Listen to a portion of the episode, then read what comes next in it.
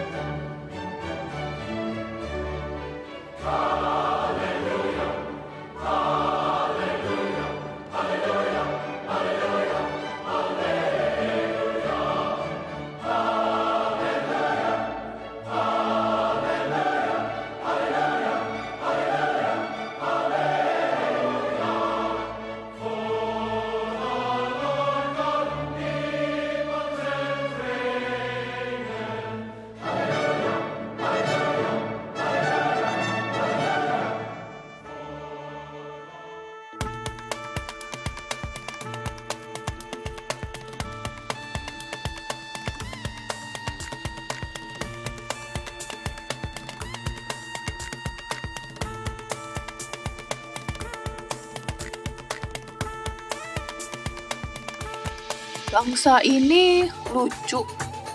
Hanya karena kata orang, agama sana kejam, agama situ intoleran, atau komentar miring tentang agama lainnya, kita langsung antipati dengan umat beragama lain. Padahal, belum tentu loh mereka seburuk itu. Apa mungkin kita mainnya kurang jauh ya? Atau kopi kita kurang kental, sehingga kurang banyak ngobrol dengan mereka yang berbeda kepercayaan.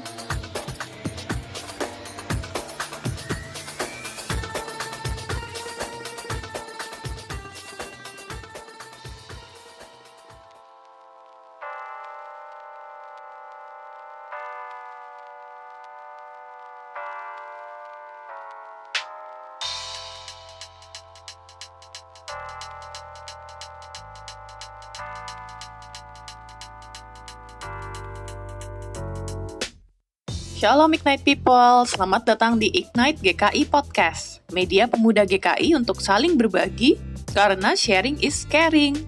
Untuk kamu yang baru pertama kali dengar tentang Ignite, jangan lupa untuk follow kami di Spotify.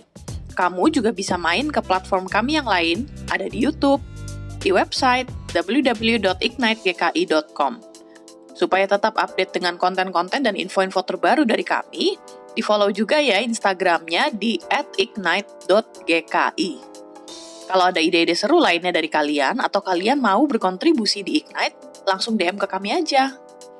Nah, di episode kali ini bersama saya Olivia Elena dari GKI Kelapa Cengkir Jakarta bakal ngobrol-ngobrol bareng Josafa dari GKI Jombang Jawa Timur dan Ahmad Salahuddin dari komunitas YIPC Youth Interfaith Peacemaker Community.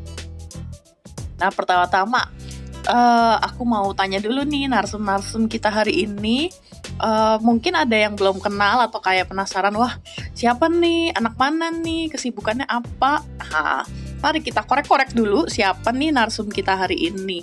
Aku mau mulai dari Ahmad dulu ah.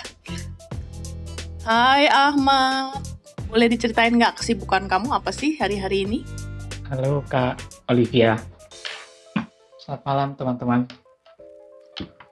Eh, sibukan saat ini ya kuliah di UKDW, sisanya di komunitas YIPC sih. Sama ya itulah tulis-tulis, baca-baca. Iya betul, teman-teman kalau kalian udah sering nih mantengin website Ignite GKI, pasti kalian udah lihat nih Mas Ahmad ada beberapa tulisannya di website Ignite GKI dan itu menarik banget. Nah, sebagai host yang lumayan kepo, aku tuh sudah stalking Instagram kalian dari kemarin-kemarin. Aku penasaran nih, Ahmad uh, setahu uh, kalau aku nggak salah ya, maksudnya silakan dikonfirmasi. Uh, Ahmad dari NU, tapi saat ini ngambil kuliah uh, MTH Master of Theology di UKDW, bener gak mas? Betul. Wih, iya Kak. ceritain dong, Waduh. ceritain kok bisa kepikiran gitu. Saya sebetulnya itu lahir dari apa dari keluarga Muhammadiyah ya. Yang memang Hmm. kulturnya NU. Aduh, apakah saya harus menerangkan NU di teman-teman Ignite People yang berbahagia ini? Boleh dong, soalnya Waduh, kita tidak terlalu tahu. Wah, bisa tahu sih ya, bisa berjam-jam ini. Tapi sebetulnya eh, NU dan Muhammadiyah kan di Indonesia kan lebih lebih lebih terkenal sebagai salah dua dari banyak organisasi Islam sebetulnya. Nah, Muhammadiyah sendiri sebetulnya ada salah satu organisasi, begitu juga NU. Nah, Nahdlatul Ulama misalnya sebetulnya hanya satu dua bentuk ini sih apa apa eh, tradisi-tradisi Islam gitu. Muhammadiyah juga mungkin sama gitu. Eh, mereka mungkin seperti keberagaman sinode kali di gereja-gereja Protestan sebetulnya. Ah, iya iya. Gitu, NU Muhammadiyah itu. Oh, kalau ilustrasinya seperti itu jadi kebayang. iya, gitu. Daripada saya dikasih versi Islam kan bisa loading lama itu. Iya, Lola. Nah, terus jerninya Mas Ahmad gimana eh, kemudian bisa saat ini saat hari ini terdampar di Master of Theology UKDW? Iya, Mm-mm, tersesat sih sebetulnya apa namanya, tersesat dengan indah begitu. Cuma memang karena UIN Jogja gitu sama UKDW tidak terlampau jauh jaraknya, jadi sejak kuliah S1 gitu saya sering ke UKDW dan dan memang bergabung di komunitas YIPC itu yang Interfaith Peacemaker Community udah sudah sejak semester 3-an waktu itu. Dan memang isinya dialog teman-teman Islam dan Kristen sebetulnya di sana. Sehingga semenjak kuliah itu ya sudah sering ke UKDW misalnya ikut seminar atau bergaul dengan teman-teman teologi di sana gitu. Oh, jadi berawal dari S1 di UIN gitu ya. S1 di UIN, S3, S2 di UKDW. S3 ada rencana, Mas? Eh, S. Taylor sih sebetulnya ya capek juga ya rupanya belajar itu ya. Iya. Setelah sampai S2 udah berasa telernya ya. Iya kayak kapok saya. Itu sampai belajar teologi. Nah, sekarang eh, Josafat nih, mungkin teman-teman GKI yang apa, teman-teman dari GKI Jombang tahu ya sama Josafat. Nah, Josafat boleh ceritain nggak kalau kamu kesibukannya apa nih? Halo, halo. Hai. Salam kenal semua yang dengerin. Ya, aku ini sekarang lagi mahasiswa tingkat akhir S1 di Surabaya. Lagi kuliah. Bulan ini terakhir, bulan Juli 2020 ini terakhir. Setelah itu, setelah sidang, nanti nggak tahu ngapain, nganggur kayaknya. Ya ampun, sedih. Jadi, kesibukannya masih ini, sama skripsi sih. Sekarang fokus sama skripsi, tugas akhir, dan juga komunitas Surabaya Interfaith Forum. Hmm, itu komunitas apa tuh? Nah, ini komunitas teman-teman mahasiswa di Surabaya. Jadi komunitas lintas agama dari semua agama. Nggak hanya Kristen, ada Islam, ada Hindu, ada Buddha, Konghucu, dan aliran kepercayaan. Jadi di sini kita saling merombak bareng, kita berkeluarga bareng, kita saling saling melengkapi lah dari apa yang kita punya. Hmm, dan dari ahem dari hasil stalking Instagram dirimu juga. Kamu itu foundernya ya? Ya, kebetulan aku waktu yang aku ketuanya dan aku yang buat juga sama teman-teman lain. Ceritain dong jerninya gimana sih sampai bisa uh, mendirikan Awalnya komunitas ya? itu? Ah, ah. Kenapa kok awalnya aku suka banget bergelut di dunia introvert ini dulu awalnya tuh percaya nggak dulu aku mau masuk teologi juga ini. Oh gitu. Dulu aku mau masuk mau kuliah teologi tapi gagal di kadernya, kader kader GKI. Jadi Hmm. ternyata Tuhan punya tempat khusus buat aku. Jadi aku pelayanan nggak harus jadi pendeta. Jadi nanti Ah. kalau jadi pendeta semua nggak ada jemaatnya nih. Iya betul. Jadi Tuhan menempatkan aku di tempat lain. Aku kuliah di Surabaya. Sekarang ngambil akuntansi. Hmm. Nah, awalnya dulu lah kok kok bisa dari akuntansi kok suka banget interview nih. Gak nyambung Iya. banget. Oh, oh. Jadi sejak SMA sih, SMA kelas 2 dulu awalnya aku ikut acara interview itu diajak sama hamba Tuhan di gerejaku dulu. Mungkin Mas Ahmad kenal deh. Sekarang lagi S2 juga di UKDW, namanya Mas Andreas. Oh, Mas Ahmad kenal. iya iya iya iya. Nah, dia yang ngajak aku awalnya untuk terlibat aktif di Gus Durian pertama. Gus Durian Walah. itu kalau teman-teman tahu itu komunitas teman-teman atau orang-orang yang suka sama pemikirannya Gus Dur. Karena Gus Dur itu kan bapak toleransi Indonesia sebutannya. Nah, jadi di Gus Durian ini aku berproses dan banyak sekali dapat ilmu dari agama-agama lain dan ternyata kalau membuat aku ini ter gimana ya membuat aku ini merasa nyaman ternyata di komunitas ini aku bisa berproses dan aku bisa belajar tentang tradisi-tradisi agama teman-teman lain selain Kristen. Lalu sejak di Jombang aku sudah aktif di Gus. Di Jombang sebelumnya juga buat namanya juga Jombang Student Interfaith Forum sama teman-teman Gus Durian. Lalu pindah ke Surabaya akhirnya buat juga. Tapi ini khusus buat anak muda ya. Surabaya Interfaith Forum ini khusus buat anak muda. Jadi aku mengumpulkan beberapa teman-teman mahasiswa dari beberapa kampus di Surabaya yang suka sebelumnya aku kenal lewat ya lewat seminar, lewat acara-acara interfaith. Lalu aku merombak bareng, aku ngajak untuk ngopi. Waktu itu ngopi kita ngopi di warkop, kita ngobrol bareng, ternyata dan terbentuklah komunitas Surabaya Interfaith Forum ini. Hmm. Lalu ada visi misinya sih. Aku sebutkan nih visi misinya Surabaya Interfaith Forum ini. Siap. Visinya tuh menjadi komunitas yang menghadirkan ruang perjumpaan bagi kaum muda lintas iman di Surabaya agar dapat bersinergi mewujudkan kerukunan, perdamaian, dan keharmonisan di Indonesia. Lalu mi- misinya ada empat. Yang pertama, membina serta merawat persaudaraan lintas iman dalam bingkai Pancasila. Yang kedua, menumbuhkan wawasan mengenai agama dan kepercayaan di Indonesia melalui diskusi, dialog, tur, dan metode lainnya. Lalu yang ketiga, mendorong partisipasi kaum muda di Surabaya untuk terlibat aktif dalam berbagai aktivitas lintas iman dan kemasyarakatan. Dan yang terakhir, yang keempat, meningkatkan responsivitas melalui dialog dengan berbagai tema dan isu terkini terkait dinamika kehidupan beragama, berbangsa, dan bernegara. Nah, itu visi misinya dari Oh, luar biasa, luar biasa. Surabaya Interfaith Forum. Terlalu panjang ya.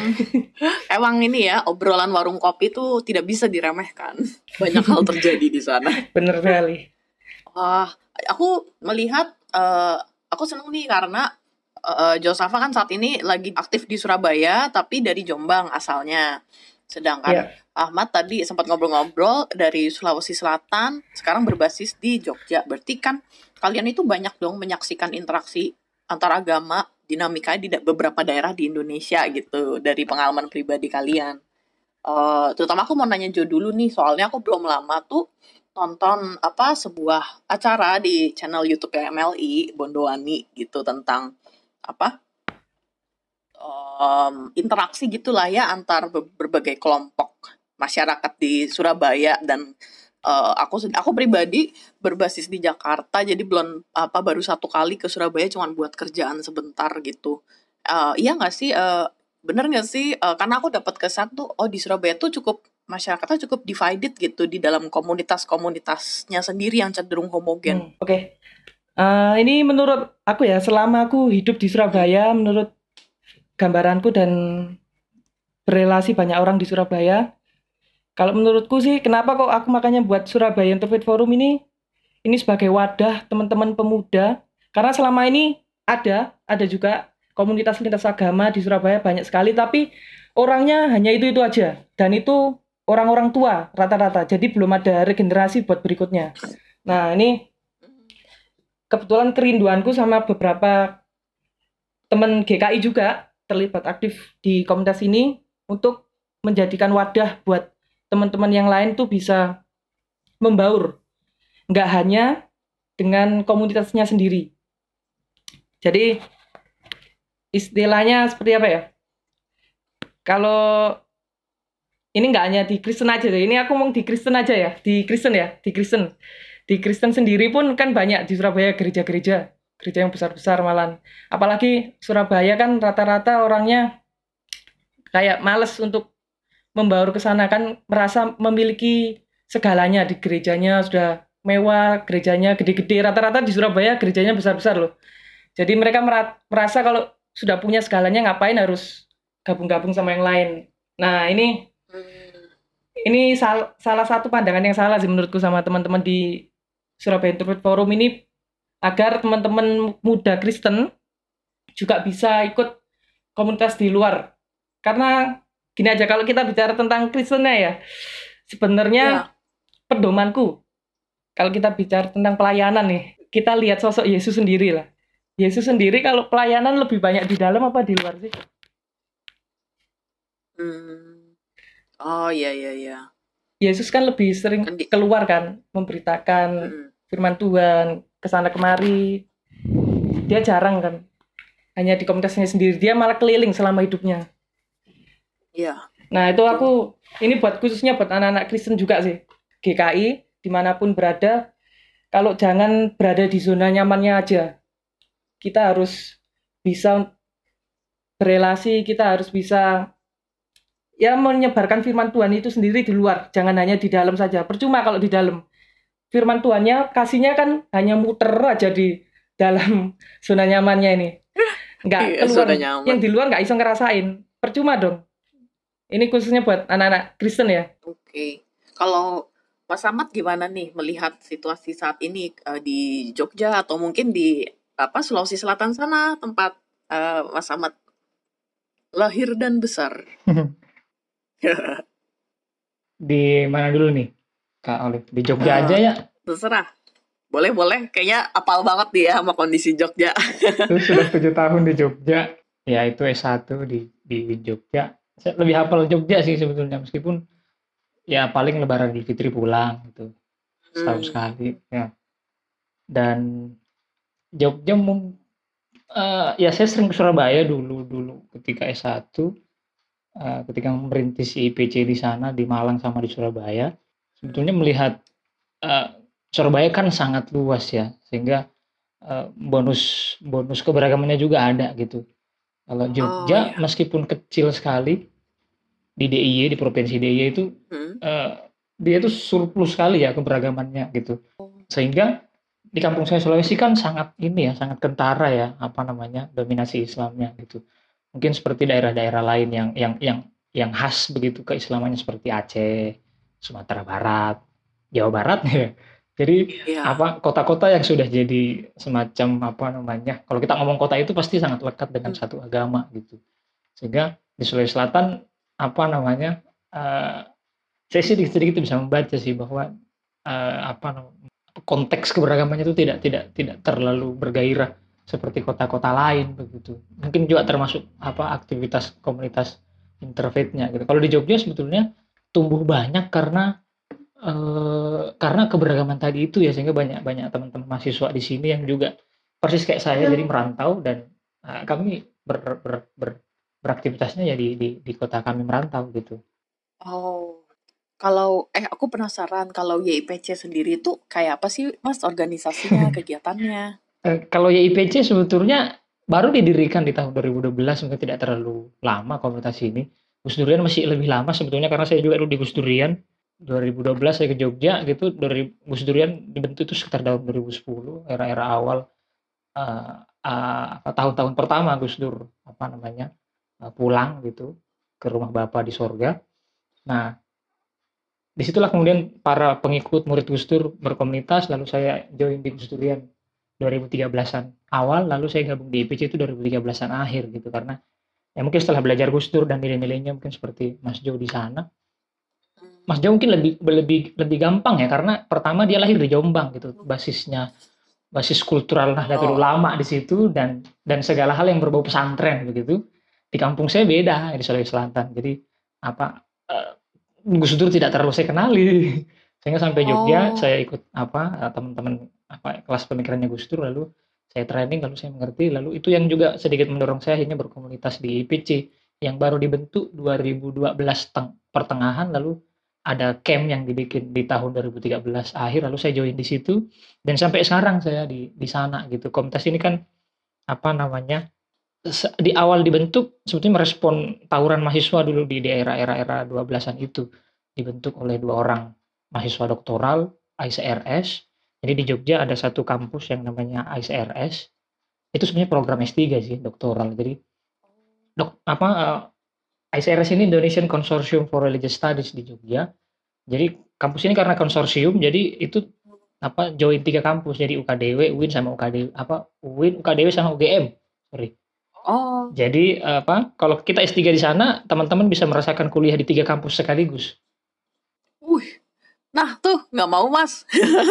jadi lumayan teler juga sih jadi kalau kuliah gitu ya bukan lagi moving kelas tapi moving kampus ya jadi kalau kuliah kuliah Kristen ke UKDW gitu. nah dua orang foundernya waktu itu is, apa seorang Muslim dan seorang Kristen waktu itu dan akhirnya membuat di IPC hari ini dialognya itu Oh. terkhusus ke dialog Islam Kristen sebetulnya meskipun dalam perjalanannya ya kita juga bergaul dengan banyak ke, tipe keberagaman di Jogja gitu dari apa namanya dari agama-agama dunia seperti Islam, Kristen, Hindu, Buddha sampai agama-agama eh, lokal di Jogja gitu di Jawa. Hmm. Begitu sih ininya apa eh, model pergerakannya. Tapi memang fokusnya di mahasiswa ya karena apa eh, mungkin seperti gerakannya Mas Jo di sana. Jadi kalau kita bikin camp satu kali semester ya kami pakai juga tagline student. Jadi Oh, segmentasinya adalah teman-teman mahasiswa S1. iya jelas jadi ya segmentasinya. Betul sekali. Oh, menarik banget. Aku juga kenal sama penggeraknya di Surabaya, Mas. Kalau namanya Joshua, kenal ya? Oh iya, saya kenal Joshua Berner ya. Ya, aduh, sering Anak beracara bareng. Waduh, malah reuni Ki. Ternyata Bertemu di interfaith gitu ya, jadi ketepatan. Aku salut deh sama narsum-narsum ini tuh karena aku pribadi tuh em, aku termasuk orang yang mungkin karena gaya hidup atau faktor-faktor lain lingkungan juga eh, cenderung aku nggak banyak eh, interaksi gitu dengan orang yang sangat beragam. Kayaknya baru setelah kuliah gitu eh, mulai lebih beragam pergaulan gitu-gitu dan emang kayak gitu tuh bawa pengalaman yang luar biasa banget gitu. Nah kalau yang dari eh, Ahmad maupun Jo pernah rasain ada nggak sih kayak pengalaman paling nggak terlupakan atau pelajaran paling berharga yang pernah kalian dapetin nih selama kalian berorganisasi di komunitas yang eh, interfaith seperti ini coba eh, aku mau mulai dari Mas Ahmad dulu Aduh. Nggak, nggak ada sopan saya sama tuan rumah, jadi Enggak lah, Mas. Enggak pop Sama-sama berkarya kok. Apa ya? Sebetulnya saya sama, jadi di, di IPC itu kan kami ada teman-teman Muslim dan teman-teman Kristiani. Ya kami juga belajar dari saya saya belajar tentang kekristenan, teman-teman Kristen belajar eh, keislaman gitu dan kami mencoba belajar sebetulnya memahami satu sama lain bahwa di Kristen itu gerejanya masya Allah Akbar banyak sekali ya di di Islam juga awal banyak sekali aliran-aliran atau mazhab-mazhabnya Hmm. Nah, lalu kebetulan kan saya juga apa mencoba koordinir beberapa teman-teman kami yang IPC yang muslim misalnya gitu. Kami sedang berusaha untuk mendokumentasikan banyak pengalaman teman-teman muslim sebetulnya karena eh, saya merasa apa ya, teman-teman muslim juga punya peran penting gitu untuk untuk, untuk jadi apa peacemaker di di di tengah di tengah Indonesia yang memang surplusnya secara kuantitatif gitu orang-orang muslim gitu. Sehingga Hmm. Uh, saya juga mencoba mengambil tanggung jawab di situ. Nah, 2013 saya join IPC, 14 saya waktu itu ikut training trainer training of trainer gitu sama training fasilitator. Eh, yang kalau ditanya soal paling melekat itu sebetulnya saya juga apa eh, sedang merangkai tulisan itu juga, tapi kami lagi mengumpulkan kumpulan tulisan juga untuk dibundel jadi buku menjadi pengalaman-pengalaman orang-orang muslim yang beri IPC yang rata-rata itu kayak mungkin kayak saya gitu. Saya juga bergaul dengan lintas iman setelah di Jogja karena di kampung saya hanya dua kakak yang berbeda semuanya Islam semua di kampungku itu Oh. jadi kurang lebih sama lah ya cuma memang apa namanya titik-titik balik di Jogja menurut saya ada ada banyak gitu sehingga apa bersyukurnya saya adalah ya ke Jogja yang pertama terus kenal mungkin gagasan-gagasan pluralismenya Gus Dur lalu berja- bergabung di IPC dan eh, semenjak kejadian 2014 waktu itu saya ingat sekali Agustus saya training November itu saya melayani di di Madura waktu itu kalau saya tidak salah ingat jadi yang Hmm. bikin saya sampai sekarang itu tidak bisa lupa adalah eh, jadi di, di di camp yang kami bikin kan kami punya camp peace camp gitu tiga hari dua malam yang kami Hmm. kondisikan teman-teman muslim dan Kristen itu uh, hidup bersama gitu di sana belajar bareng nilai-nilai perdamaian pakai modulnya Peace Generation di Bandung yang kami apa namanya adopsi lalu tiga hari dua malam itu kami ramus sedemikian rupa untuk kemudian mereka belajar nilai perdamaian berinterfaith dialog apa memberikan ruang aman untuk mengobrol tentang teologi apa pun itulah dari yang paling tegang sampai yang paling kocak lalu eh, di sisi terakhir itu kami punya yang namanya apa eh, nilai tentang memberi maaf dan memaafkan gitu soal pengampunan. Oh. Waktu itu yang saya tidak bisa lupa sampai sekarang adalah saya ketemu seorang peserta Kristen mahasiswa Malang Unmer. Waktu itu a- apa kakak ini ini dari dari Ambon. Hmm. Jadi dia seorang perempuan Kristen korban konflik Ambon. Nah, Oh. bapaknya lah waktu itu waktu kami jadi setiap sesi itu kan karena ini yang nongkrong sama mahasiswa gitu jadi setiap sesi biasanya kami berikan diskusi, berikan kesempatan teman-teman peserta selalu sharing dari pengalaman mereka satu-satu. Waktu itu ya itu beliau sharing gitu saya foto-foto tiba-tiba dia ngomong sesi sesi sesi memberi maaf waktu itu memaafkan Mm. dia bilang begini waktu itu kan kami minta sharing gitu siapa yang Iya. punya pengalaman mau memaafkan gitu Nah, dia malah sharing sebaliknya gitu waktu itu "Eh, saya kak gitu. ternyata ceritanya adalah saya belum bisa memaafkan pembunuh ayah saya gitu waduh Oh, iya, waduh iya. langsung oh langsung kebetulan saya ya. pegang kamera itu wah ini ini gimana ini ini ini, ini Iya, jawabannya iya. ini ini dan Aduh berat banget. dan saya, saya bilang waduh hanya dia cerita dia dia gambarkan lah kemudian apa namanya semacam ciri-ciri yang dia lihat waktu itu kan dia masih SD begitu di Ambon sana ayahnya ditebas di depan muka dia subuh-subuh hari sehingga dia masih masih menghafal mungkin gelagat-gelagat bentuk-bentuk ciri-ciri fisik orang yang waktu itu dia sempat pandang dari dalam rumah ayahnya buka pintu tiba-tiba langsung disambit pakai sesuatu yang bisa bikin bapaknya langsung terkapar bersimbah darah begitu akhirnya dia sharing gitu wah mak sesinya sangat mengharu biru banyak oh. banyak hal yang memang terus saya saya rasa bahwa oh, ini ini ini ini beban sejarah sih gitu menurut saya sehingga ya dari ketidakberesan itulah kemudian akhirnya saya merasa PR, PR saya juga masih banyak begitu. Akhirnya mungkin eh, dia mungkin masih apal gitu oh yang yang datang pakai sorban pakai ses- apa simbol-simbol agama sehingga Iya. itu juga yang kemudian lekat di mungkin di kepala dia karena masih masih kecil kan ya. Sehingga mungkin visual masih begitu terekam rapi di di memori Iya. memori. Dan sampai dia kuliah waktu dia kuliah di Unmer dan aktif di PMK sana dan ya begitulah meskipun Masih trauma. ya dia di PMK gitu baca firman segala rupa ya, ternyata oh Yesus ngajarin macam-macam tapi ya hatinya mungkin nggak nggak nggak bisa dibohongi ya gitu Iya. nah cerita itu betul, sebetulnya yang sampai sekarang kalau saya ditanya saya bilang ya cerita itu sebetulnya saya merasa bahwa Hmm. saya punya PR juga gitu tersendiri gitu. terlepas agak apa mungkin orang itu yang pun bapaknya mungkin tidak beragama atau seperti apa atau mungkin mengaku Islam saya merasa bahwa ada hal yang perlu dibuktikan terbalik gitu di di pengalaman teman saya itu sehingga ya apa di, di, di sinilah di dialog-dialog inilah kemudian saya perlu eh, mewartakan waduh bahasa UKDW sekali ya Bahasa UKDW banget ya.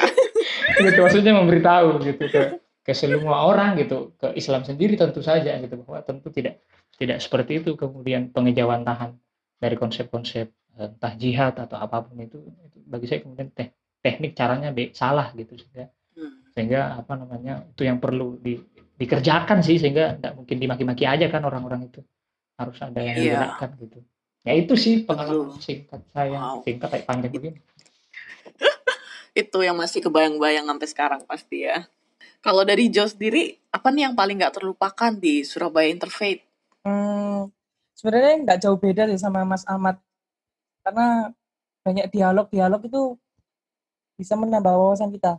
Nah, kalau kita sebut dialog interfaith itu bukanlah hal baru dalam peradaban manusia ya, karena dialog adalah sesuatu yang tak terhindarkan dari pluralitas yang sudah menjadi tradisi Allah yang bersifat abadi dan kemestian sejarahnya. Sehingga yang dibutuhkan saat ini itu adalah perubahan cara pandang dan metode manusia dalam menyikapi pluralitas itu. Karena pluralitas itu adalah apa sih? Paham atas keberagaman untuk dapat hidup secara toleran di tengah-tengah masyarakat yang majemuk, baik kemajemukan budaya, agama, bahasa, dan suku atau dan sebagainya lah. Nah, paham ini kok Iya. banyak manfaatnya di antaranya seperti memunculkan sikap saling menghargai, toleransi di mana-mana. Dan karena perbedaan ini yang kan kita sudah dialog kayak Mas kalau dengar ceritanya Mas Ahmad tadi saling memaafkan kan. Nah, itu mengajarkan Iya. kita untuk lebih dewasa kan. Jadi kita lebih tahu ternyata melihat jauh sejarahnya seperti apa. Kita lebih dalam menghayati dan tentunya tentunya bisa mengajarkan kita semakin dewasa. Kalau pengalaman pengalaman ini ya selama ini khusus Iya. buat teman-teman GKI deh. Aku mau mengajak karena ini kan wadahnya teman-teman GKI. Aku peng, Iya. aku pernah ada gerakan sama teman-teman di Jombang dulu. Dulu itu waktu masa-masa puasaan, puasa orang Muslim ya, Ramadan, bulan-bulan Ramadan. Kebetulan waktu itu kita tuh bingung mau ngapain. Teman-teman pengurus pemuda remaja di GKI Jombang itu nggak ada kegiatan, lalu kita nggak ada kegiatan dan kita nggak ada dana.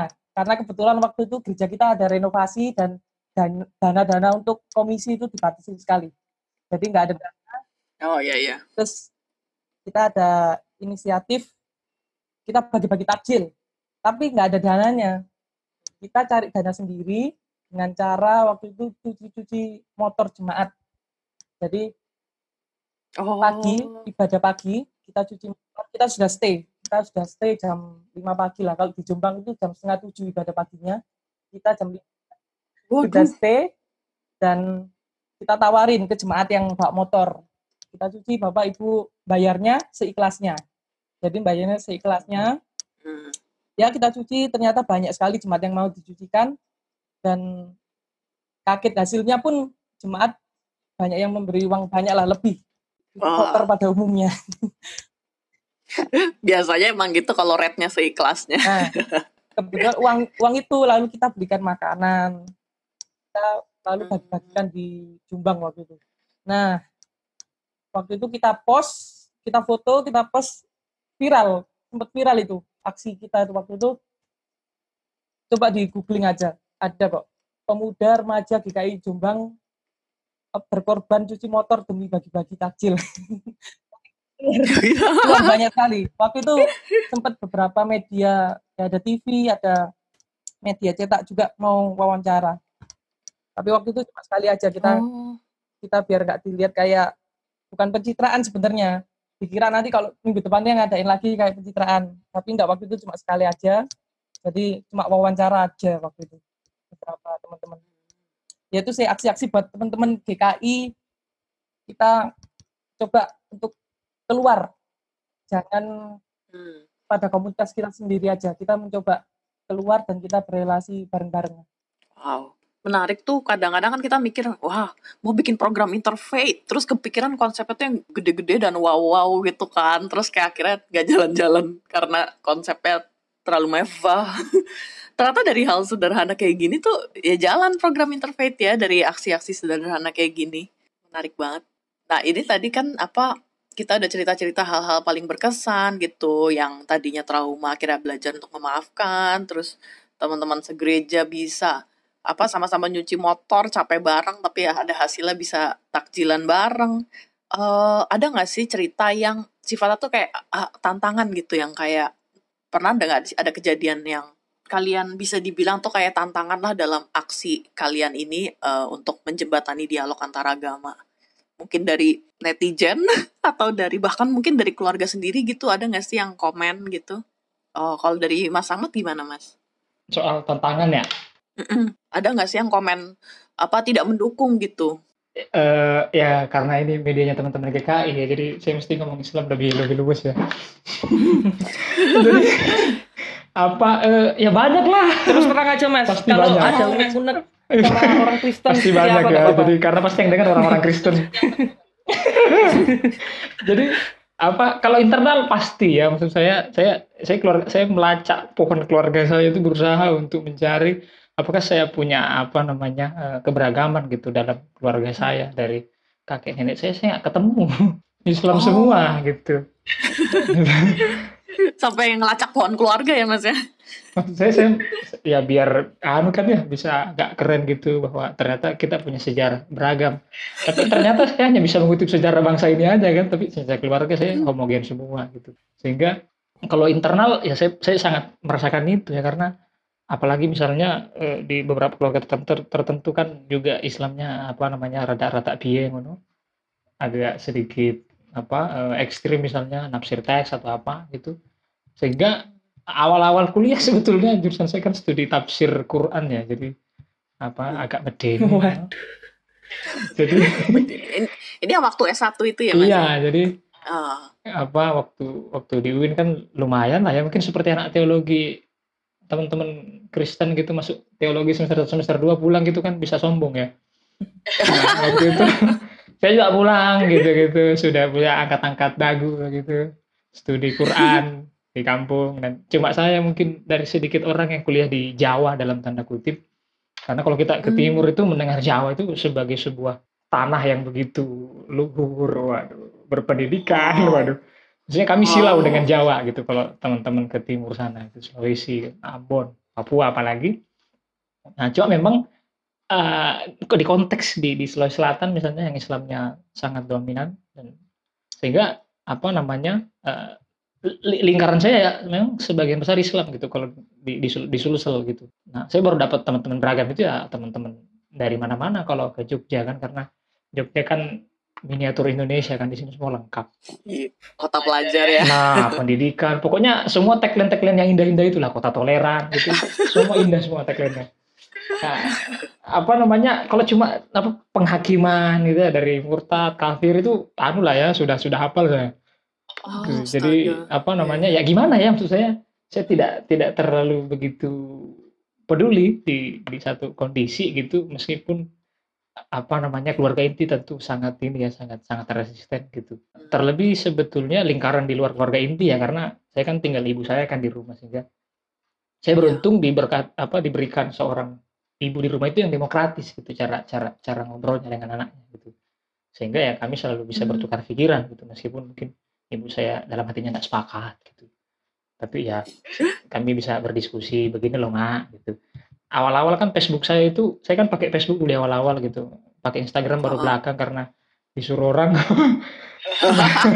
apa namanya di Facebook saya sejak 2009 atau 2010 saya pakai Facebook sejak ke Jogja itu saya setiap hari ngesus-dur gitu awal-awal gitu sehingga beberapa orang sudah resisten tuh kamu kok Muhammadiyah tapi Oh. apa N- N- Gus Dur kan NU kamu sudah jadi NU gitu gitu ini baru nyebrang Oh. ormas ini sudah masalah gitu apalagi nyebrang agama saya Iya. besok UKDW itu bahaya lalu apa namanya Oh. sampai sekarang apalagi saya kuliah di UKDW gitu. Itu itu bukan tanpa hambatan gitu kuliah di kampus keramat satu itu. Banget. Jadi, apalagi kan saya dari UI gitu kan Universitas Islam gitu. terus ke UK gitu, Universitas Kristen. Waduh. Tambah tambah panas gitu pengerucutan itu meskipun perdebatannya panjang dan saya masih bisa nego ibu saya gitu dan ibu saya bilang ya monggo. Gitu asal wah gitu gitu bla syarat dan ketentuan berlaku lah kira-kira mak gitu lalu ya sudah gitu. apa meskipun sebetulnya kalau saya boleh jujur nih sama seluruh para hadirin dan hadirat Ignite People saya ber, berinterface sebetulnya ibuku tidak terlalu mengerti sebenarnya konteksnya. Jadi dia cuma tahu anaknya oh aktif gitu. Oh di di komunitas-komunitas pemuda gitu. Udah gitu aja. Soalnya kalau saya terangkan kan pasti panjang lebar lagi meskipun di Facebook saya jejer itu foto-fotonya belakangnya salib gitu setelah itu di komen lagi wah di mana itu? Gitu-gitu. Di mana itu? Mate saya. Bisa panjang lebar itu ininya penjelasannya semua gitu. Atau berteman sama Iya, iya. pendeta gitu. Saya di kampung kan tidak pernah punya teman pendeta di kampung gitu. Masuk gereja aja saya tidak pernah itu waktu di kampung. Eh jangan ke masuk Oh. gereja lihat salib aja kali dulu era-era itu saya apa namanya sudah sudah juga tidak senang gitu saya tidak tahu kenapa ya tapi ya itulah yang saya alami gitu Hmm. sebagai orang yang tumbuh di di di dalam tempurung saya sendiri gitu di Parepare yang 89 atau 90 persen di sana muslim semua sehingga ya Hmm. apa namanya tidak seperti Yogyakarta yang memang saya merasa bahwa ah, ini tempat tempat lahir kedua ini kira-kira. Wow.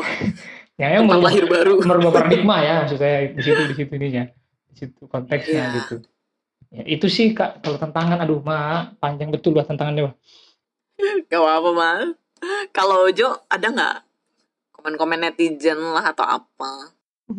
kalau bicara dari keluarga aku dulu ya sebenarnya di keluarga aku ini beragam sih Hmm.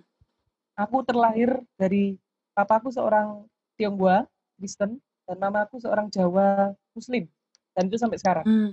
Wow. nah ini nah ini jadi dari latar belakangku sendiri pun di kehidupan keluargaku makanya aku mau menyalurkan lah Hmm. di keluargaku aja bisa kenapa di luar nggak bisa Ah. menyebarkan kebaikan, saling menghargai satu sama lain, mas, meskipun berubah ya. Oh, kok berubah? Berbeda. meskipun ber- berbeda ya. Oh. Jadi itu juga sih tantanganku kalau di luar gini. Kadang kalau kita bicara sama orang awam yang belum pernah berdialog Mm. interfaith ya. Seringkali mungkin Mas Ahmad juga pernah mengalami kalau mereka merasa paling benar agamanya. Oh. Nah, jangan sekali-sekali kita juga merasa paling benar agamanya. Kalau agama kita jangan merasa paling benar. Jadi ya kita saling melengkapi aja. Oh, menurut agama Mas Ahmad seperti itu, menurut agama agamaku seperti ini. Nah, jadi ya udah, emang tradisinya seperti itu. Jadi kita nggak usah merasa paling benar, merasa paling harus menang lah. Jadi kita ya udah ternyata ini Indonesia. Indonesia itu berbeda berbeda-beda. Dan ini kekayaan kita. Dan kita harus menghargai dan kita harus menjaganya. Jangan malah perperangan. Jangan malah kita memecah belah dengan perbedaan ini. Kita malah bersyukur loh. Karena banyak negara-negara di luar sana malah nggak bisa seperti kita kita sebagai panutan malah kagum dengan keberagaman yang ada kita masih bisa hidup bersama-sama di Indonesia Wah. jangan merasa paling ngeri Hmm. Terakhir apa nih pesan kalian buat mungkin anggaplah orang seperti aku nih eh, yang apa kom komunitasnya cukup homogen, ngopinya kurang kental, pikniknya kurang jauh. terus baru nih mungkin cerita apa kan ada inspirasi yang kalian udah bagikan hari ini terus dia baru mau kayak oh iya ya aku harus keluar dari zona nyaman nih mau mulai ini ah apa gabung gitu dengan komunitas-komunitas interfaith berinteraksi. Nah eh, tipsnya apa sih? Kalau dari Jo gimana tipsnya? Kalau dari aku, yang tadi ya aku sambung lagi, kita jangan merasa paling lebih dari agama lain, kita jangan merasa lebih wow, lebih benar, karena kat- ini kata-kata Gus Dur ya, aku mengutip kata-kata Gus Dur.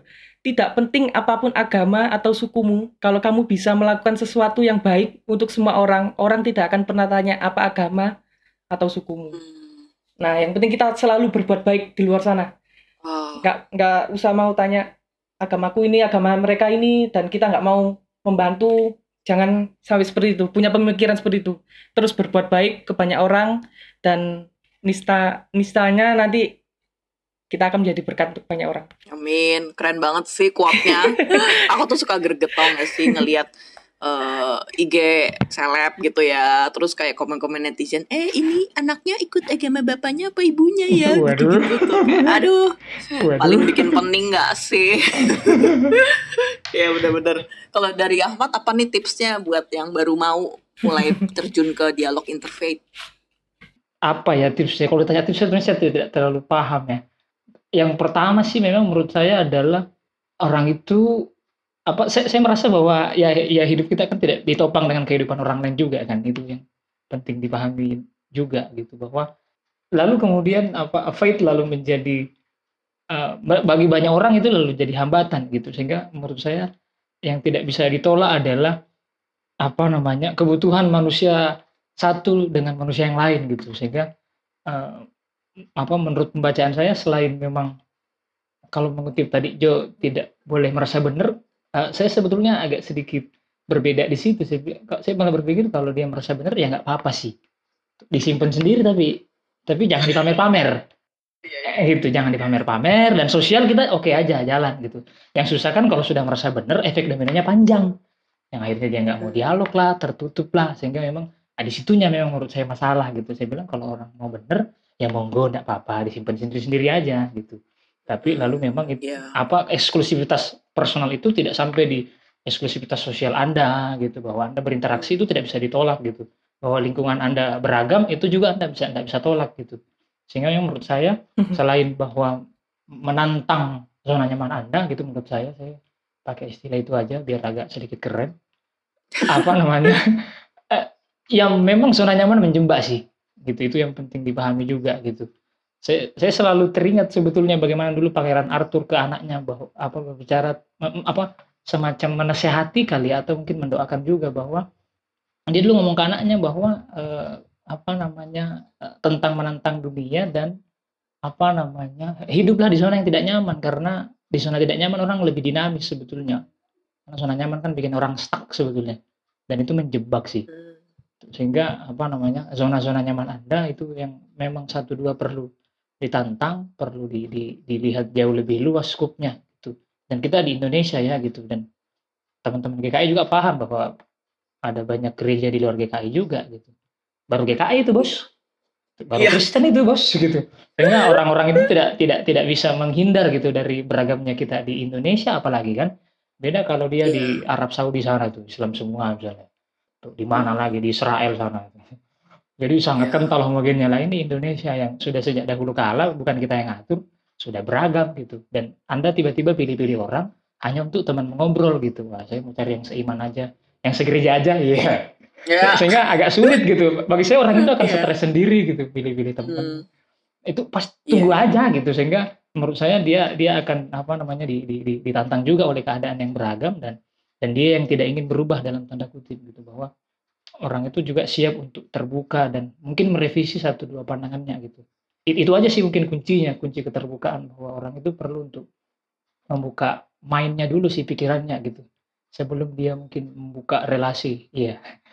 Maksudnya ke orang lain Tapi- gitu yang berbeda ya Kita percaya bahwa semua agama itu mengajarkan kebaikan ya mas. leres nggih leres Nggih, Bener gak? leres leres Amin. sebagai pengikut Gus Dur itu sangat itu sudah jadi kunci gitu gimana lagi dan kita oh saya mau apa saya boleh tutup nggak satu satu pepatah di Quran Cie. Boleh boleh dong. Kan tahu sih nih acaranya. Aduh ngalah-ngalahin Joy nih sebagai pewaris ini ya pewaris terdekat Gus Dur ya Jombang ya Wah, Jawa Timur ini Sobat. Jombang. Main ke sini mas, kapan-kapan. Ya siap insya Allah tak sambangi. Apa namanya di jadi di dal- dalam satu ayat di Quran itu ada satu term tentang tentang berlomba-lomba dalam kebaikan Oh, gitu. Jadi malah di teksnya itu kan ngomong berlomba-lomba dalam kebaikan bukan berlomba-lomba dalam kebenaran gitu. Jadi ya Hmm. toh kalau hidup ya toh kalau hidup ini kita sebut kompetisi ya meskipun saya tidak sepenuhnya sepakat gitu. Kalau disebut kompetisi karena agak susah kalau menang-menangan aja kerjaan kita. iya. Ya seperti itu.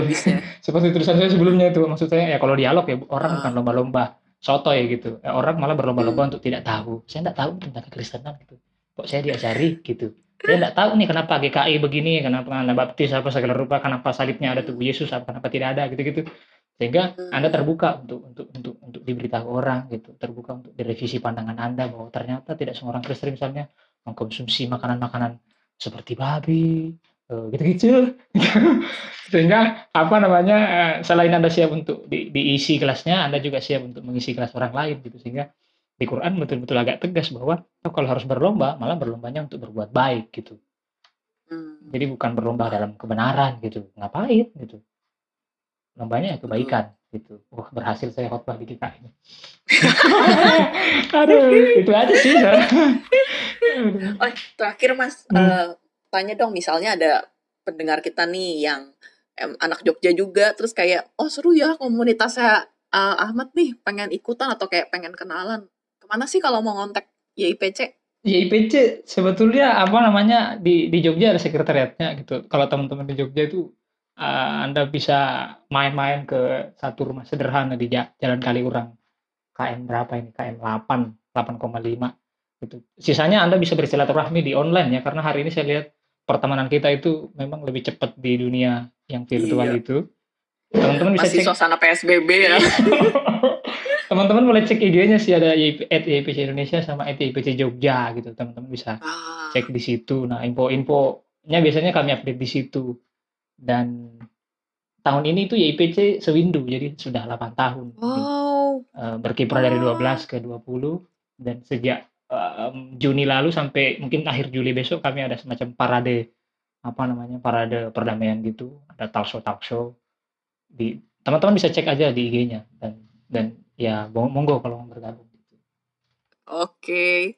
Kalau Jo, misalnya nih anak Surabaya nih pengen ikutan dong di Surabaya Interfaith itu gimana tuh? Nah, kalau mau ikut, ya itu tinggal lihat Instagramnya aja di follow sby.interfaithforum. oke di OTW DM. Nah, itu nanti ada tim sosmednya juga, teman-teman sosmed ada yang megang. Nanti kalau ada acara pasti akan diajak. Sekarang lebih ke online sih, karena kan belum iya, boleh, iya. belum boleh. Karena kita tiap bulan selalu ada diskusi program kita. Oh, Dan seharusnya akhir tahun ini kita mau tur ke rumah-rumah ibadah, tapi kayaknya tidak memungkinkan dengan kondisi seperti ini. Iya, bener-bener. Ah, jadi sementara diskusi-diskusi online nih ya. Iya benar. Oke. Terima kasih Jo dan Ahmad sudah mau berbagi inspirasinya di podcast kali ini. Nggak kerasa udah mau satu jam. Iya. Terima kasih juga Ignite People ya yang sudah mendengarkan. Semoga obrolan kita hari ini bisa jadi berkat buat kita semua.